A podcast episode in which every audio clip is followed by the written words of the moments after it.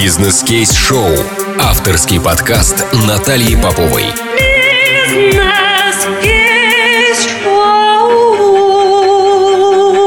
Всем привет, меня зовут Наталья Попова, и это мой авторский подкаст «Бизнес-кейс-шоу». Сегодня у нас в гостях Светлана Янецкая, кофаундер детского издательства «Доброе будущее» и основатель школы легкого рисования Светы Янецкой. Света, привет! Привет, Наташа, очень рада сегодня с тобой общаться. Я тоже очень рада. Спасибо большое, что ты нашла время, приехала к нам. О, ты знаешь, я вспоминаю то время, это примерно пять лет назад, когда мы с тобой идем по набережной в городе Екатеринбурге. Обе глубоко беременные. У тебя был шестой месяц, у меня пятый.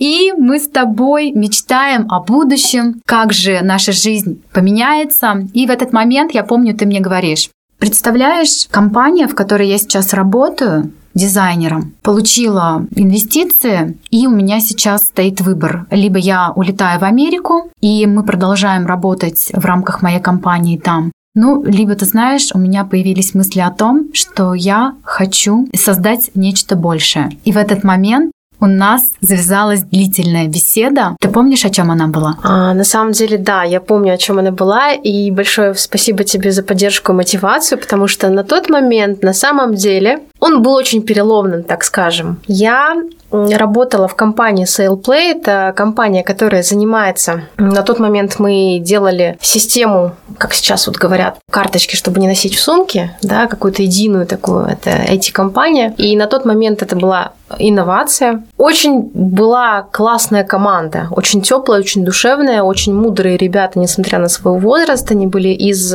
одного из крупных акселераторов тогда в Москве. У меня была очень хорошая зарплата, у меня была доля, точнее не доля, а опцион, тем не менее были очень хорошие условия. Мне все нравилось, я, я постоянно ездила в Москву, и ребята мне предложили переехать сначала в Москву, а затем уже и с ними отправиться дальше. Они поехали, если не ошибаюсь, в Нью-Йорке у них сейчас базируется э, фирма как бы не было все хорошо с точки зрения организации этого процесса рабочего, да, и люди, и зарплата, и мобильность, и свободное время, и должность меня что-то все время не устраивало. Я не могла понять, что. Вот не могла понять. Вот было ли у вас, уважаемые слушатели, такое, что вроде бы все в жизни хорошо, но что-то свербит. Что-то вот и ты не можешь понять, что. Я испытывала такие чувства. Я знаю, что они знакомы многим, потому что занимаюсь а, обучением девочек не только рисованию, но и вообще поиску себя, продвижению. И на тот момент я думала о том, что мне нужно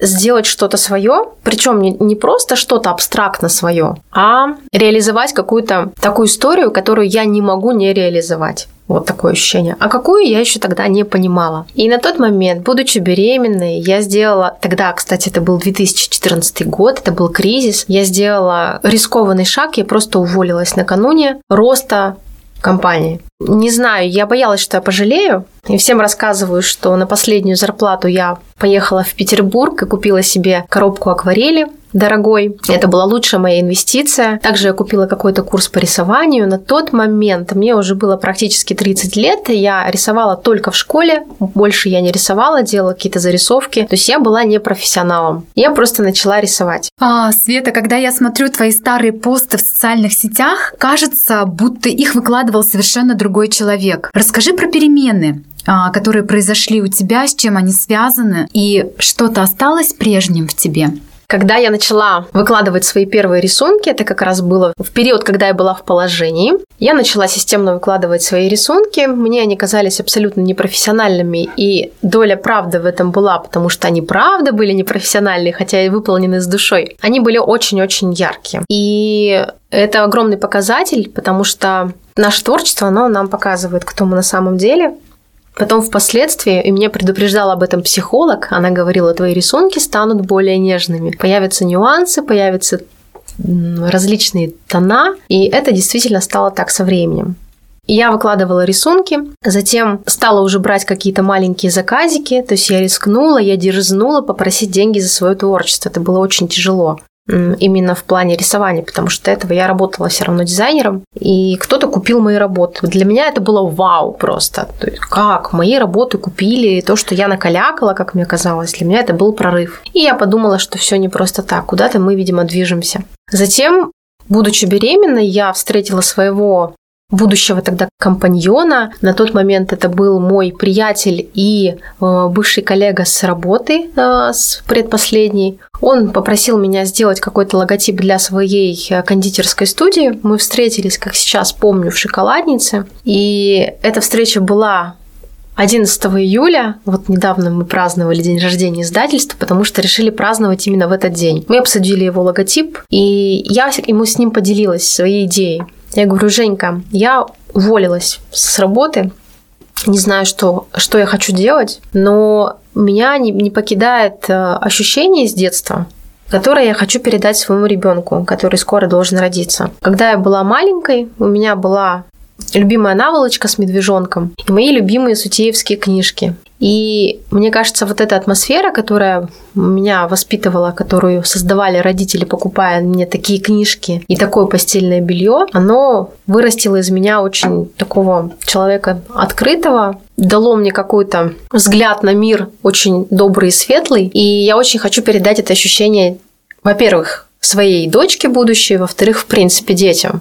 А что, если это будет детская одежда с рисунками такими добрыми и светлыми? То а. есть с этого началась как раз твоя первая предпринимательская деятельность. И я этот момент помню. Это как раз было производство детской одежды с твоими рисунками. Все верно? Да, мы разошлись с Женей, он серьезно эту идею никак не воспринял, но через неделю он мне позвонил и говорит, полетели полетели, и мы полетели. И первое, да, то, что мы делали, мы занимались детской одеждой. Это абсолютно была неприбыльная, убыточная история, но которая мы ей благодарны, потому что она стала нашей школой предпринимательства. Мы там набили ошибок, так как у меня лично нету бизнес-образования. У Жени есть экономическое образование, но все-таки в поле гораздо быстрее ты прокачиваешься. Здорово. Кто был первым покупателем твоих рисунков? Ну, самым первым я не могу сейчас ответить, но одним из первых я сначала очень сильно переживала на тему того, чтобы просить деньги за свои рисунки. И первоначальные заказы я делала за бартер.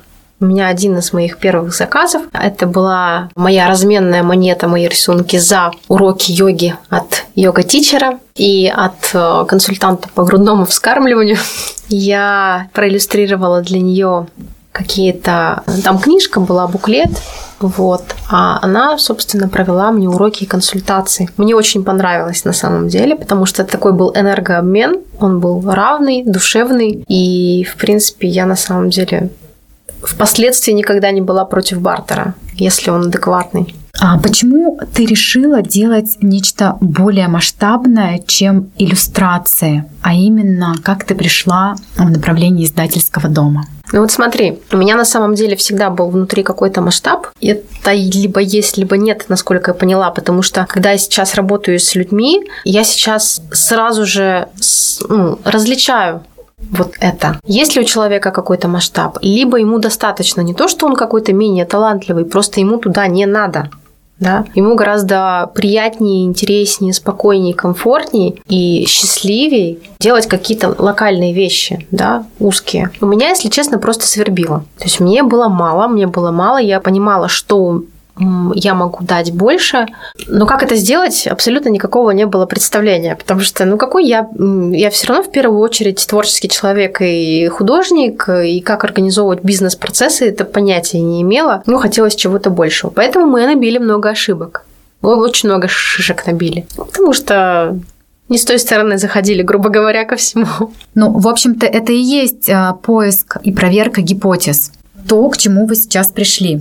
Свет, расскажи, пожалуйста, как вообще вы сформировали команду, как к вам пришли первые сотрудники, какой сейчас штат компании, как вообще проходила вот эта трансформация бизнеса? Да, кстати, на самом деле вот эта проблематика гипотез, она здесь очень уместна. Я сейчас как раз расскажу про то, как проверяются гипотезы на примере нашей компании, потому что вот сейчас расскажу историю и сейчас потом уже расскажу, к чему мы пришли. А дело в том, что одежда, которой мы изначально занимались, оказалась для нас провальная, но мы так много вкладывали ресурсов туда. Почему?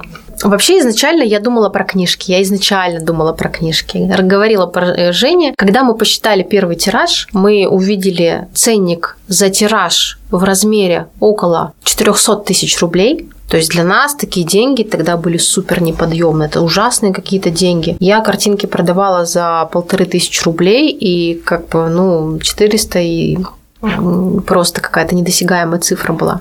Сделать небольшой тираж одежды выходило нам в 30 тысяч. Вполне себе подъемная история. И, конечно же, мы пошли по тому пути, который, как нам казалось, будет легче. Но сделав тираж в 30, там, я не знаю, 40 экземпляров бодиков, например, мы не сможем поставить адекватную рынку цену. То есть мы никогда не сможем соревноваться с H&M, Zara и так далее, с масс-маркетом. Для того, чтобы нам поставить хорошую вкусную цену на наши, нашу одежду. И быть конкурентоспособными конечно, на рынке. Конечно. Потому что бизнес – это всегда конкуренция. Да, нам нужно было отшиваться в Китае. Тут еще есть один небольшой путь, можно было в лакшери пойти, но там совершенно другое. То есть это а, тоже есть свои заморочки, есть много нюансов, из-за которых мы туда не пошли было два пути, пойти в Китай, либо пойти в лакшери. В Китае это, опять же, то есть те, те же полмиллиона как минимум от нас потребовалось. И напечатали мы все-таки книжку первую 50 экземпляров. То есть наша первая книжка – это 50 экземпляров. В себестоимости один экземпляр – две с половиной тысячи рублей. Обычная детская книга. Конечно же, это не рыночная цена. Когда мы намучились уже с одеждой, у нас уже были какие-то... Я подросла очень сильно в фрилансе, то есть у меня уже на тот момент заказчики были крупные. Это и компания Mail.ru, это сеть Одноклассники. Я рисовала книжки для самого крупного в России издательства Эксмо. И как раз там натренировалась и посмотрела все процессы издательские, подсмотрела у них. Я рисовала для компании Немакорд, это создатели мультика «Маша и Медведь». В общем, у меня уже были прямо монстры в моем портфеле. И, соответственно, вырос мой чек, моя, грубо говоря, вот эта фрилансерская зарплата. И тогда мы решили долбануть тираж, собственно, первой книжки. Мы решили рискнуть. И мы собрали эти 400 тысяч рублей. Это были кредитки, это были а, средства, которые Женя зарабатывал в своем кондитерском деле, я на своем фрилансе. Мы все это сложили, еще позанимали и выпустили на свой страх и риск. На самом деле сейчас я думаю, что 400 тысяч это вообще же очень небольшие деньги. Ну, то есть даже если ты где-то их займешь, ты, в общем-то, их сможешь отдать достаточно быстро. Но это сейчас. Тогда для меня это было просто ужас. Я помню, что я, когда вот мы это все запускали, я прилетела в Москву, это был а, тоже лето, тоже июль, почему-то у нас в июле все самое интересное. И я пролетела, я помню, что я гуляла по парку Заряди, и подружки плакалась, но я реально ревела. То есть я говорю, я боюсь. Я очень боюсь, потому что огромные вложения, и как мы их будем отдавать, непонятно. Но все случилось. Слава богу, все пошло, мы сделали этот первый тираж, он у нас очень хорошо разошелся, но, собственно, дальше мы пошли инвестировать в следующий. И какая была первая книга в вашем тираже? Первая книжка у нас была не художественная, это был альбом. И сейчас э, небольшой секретик, да, бизнесовый, когда вы начинаете свой бизнес, когда вы начинаете свое дело, должна быть максимальная клиентоориентированность на первоначальных этапах. То есть мы не, э, не спешили себя реализовывать, да, делать какие-то... Если сейчас мы там... У нас сюжеты, мусорная история, наши какие-то хотелки э, русалочки, у всех поднимаются какие-то желания из детства, про что бы написать историю, это сейчас можем себе позволить. На тот момент нужно было выпустить такой продукт, который 100% зайдет, на который большой спрос, который продастся очень быстро. Тогда набирали популярность альбомы первых достижений, все мамочки их скупали, мы подумали, почему бы нет, а, сделаем альтернативный альбом с красивыми иллюстрациями. На тот момент на рынке было мало красивых. Мы сделали прямо такой иллюстрированный, мимимишный, и он очень хорошо у нас пошел. И правильно, потому что несколько последующих книг мы а, держали себя в уздах, чтобы не, не начать самореализовываться, как вот, да. Нужно было все равно продолжать делать коммерческие продукты для того, чтобы закрутить раскрутить этот э, маховик. Интересная такая история. То есть я правильно понимаю, что сейчас вы достигли такого уровня, когда можете уже делать продукты, которые нравятся вам, при всем при этом не изучая потребности рынка? Нет, изучать потребности рынка нужно всегда, конечно же, никуда от этого не деться. И Сейчас э, стратегия издательства такова, что мы, с одной стороны, изучаем и анализируем рынок и закрываем спрос читателей Да? А что такое? Это на самом деле самые э, продаваемые продукты в книгоиздании. Это альбомы, это классика, кстати, которую мы собираемся также вот делать в этом году, в конце э, года запускаем. Это энциклопедии, которые мы тоже запускаем. То есть это классика, то, что всегда будут покупать. Но также мы реализуем свое внутреннее. У нас э, команда наша, я безумно благодарна вообще судьбе за мою команду, за людей, которые к нам притягиваются, потому что мы друг друга понимаем с полуслова и можем даже не разговаривать. У нас общие какие-то глобальные цели, общее видение мира и общее понимание, что мы миру хотим дать. Очень интересно. Света, а как сформировали команду? Как так получилось, что у вас а, команда единомышленников? Ты знаешь, на самом деле, когда ты заряженный чем-то, тебя куда-то несет, к тебе просто сами собой начинают присоединяться люди, которые чувствуют, э, у вас случилась какая-то синхронизация, и вы друг друга чувствуете и начинаете идти вместе. Они, наши будущие коллеги, мне кажется, они смотрят на нас и у них инсайт. «А, я же думаю чувствую так же. Пойду-ка я с ними. И вот так мы и идем. Потихонечку у нас, у нас сейчас на данный момент в команде около 40 человек. Офис у нас находится и а, в Екатеринбурге также у нас есть два больших склада, а представительства у нас практически в каждом крупном городе России и странах СНГ. Представительство есть в Казахстане. На данный момент у нас переведены книжки на казахский язык. А, идут, а, идут работы по переводу сейчас и организации представительства в Германии и в Латвии. Света, ну не могу не, не обсудить вопрос пандемии, который случился в этом году во всем мире. В начале карантина многие издатели и книжные магазины заявили об угрозе закрытия. А как ваш бизнес переживает нынешний кризис? Упала ли прибыль? Какие меры предпринимаете, чтобы сохранить дело?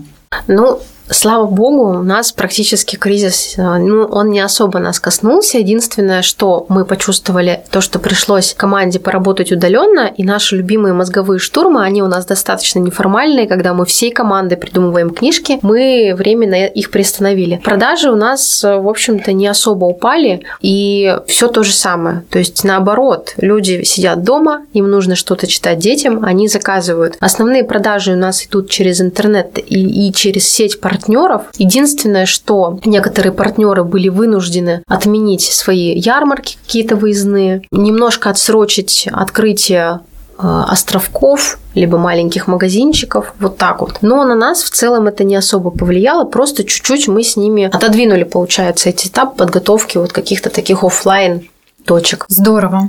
Я очень рада за вас, потому что я в этом случае говорю всегда следующее. Те предприниматели, которые уже были в онлайне, безусловно, их бизнес в этой ситуации только выиграл, потому что им не пришлось тратить время для того, чтобы переводить свой бизнес из офлайна в онлайн. Хорошо. Света, скажи, пожалуйста, многие предприниматели жаловались на отсутствие поддержки со стороны государства. А как ты к этому относишься? Ты знаешь, я на самом деле благодарна себе за то, что у меня есть такое с какого-то определенного времени появилось такое чувство, что нужно рассчитывать только на себя. Ну, рассчитывать на кого-то это не очень выгодно это предприятие на самом деле. Поэтому я не знаю даже кому я думаю, что государству стоит помогать таким сферам бизнеса, которые хорика, да, где кормят, короче говоря. Вот они пострадали, ребята. Я бы сама им денег дала. Вот. И у нас, в принципе, мы сами справляемся, хотя нам пришли какие-то небольшие субсидии. Спасибо большое. Всегда плюс. Любая денежка, она, конечно же, поддерживает. Здорово. Скажи, пожалуйста, читаешь ли ты сама книги? Да, читаю по мере возможности. В основном в последнее время я почему-то интересуюсь биографиями очень светлых людей. Так говорят, цветы, наверное, да? причем разных религий и не обязательно религии. Я вот мне очень интересно, как люди в глубокой аскезе и в глубоком принятии остаются жизнерадостными, счастливыми, энергичными и помогают сотням, тысячам, миллионам людей. Для меня это огромная загадка, потому что я часто могу сама себе пожаловаться, что я вот не в ресурсе, я устала и люблю обращаться именно к биографиям великих людей и думаю, а где же они находят силы, источник силы. Очень сильно восхищаюсь ими, и, ну, наверное, это меня заряжает.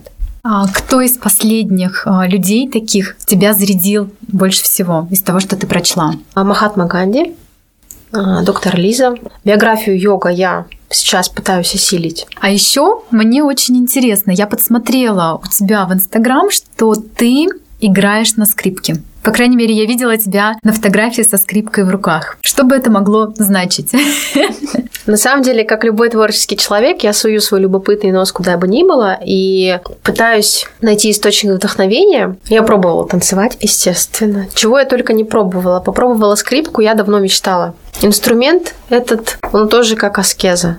То есть он показывает тебе, что очень много нужно трудиться, очень нужно много где-то себя дисциплинировать, чтобы что-то хотя бы немножко получилось. Да, чтобы получилась у тебя песенка какая-нибудь «В лесу родилась елочка», ты должен очень много стараться. Но, к сожалению, сейчас я пока временно прекратила занятия. Я надеюсь, что я возобновлю. Это все от нехватки времени, потому что очень много проектов, доченька, и я все-таки пытаюсь заниматься семьей в том числе. Не хочу скатываться в голый трудоголизм, поэтому, ну вот, ну скрипка это прекрасно. Я думаю, этот вопрос тоже многим слушателям будет интересно, так как ты молодая мама, как ты совмещаешь рабочий день с этой ролью, ролью мамы?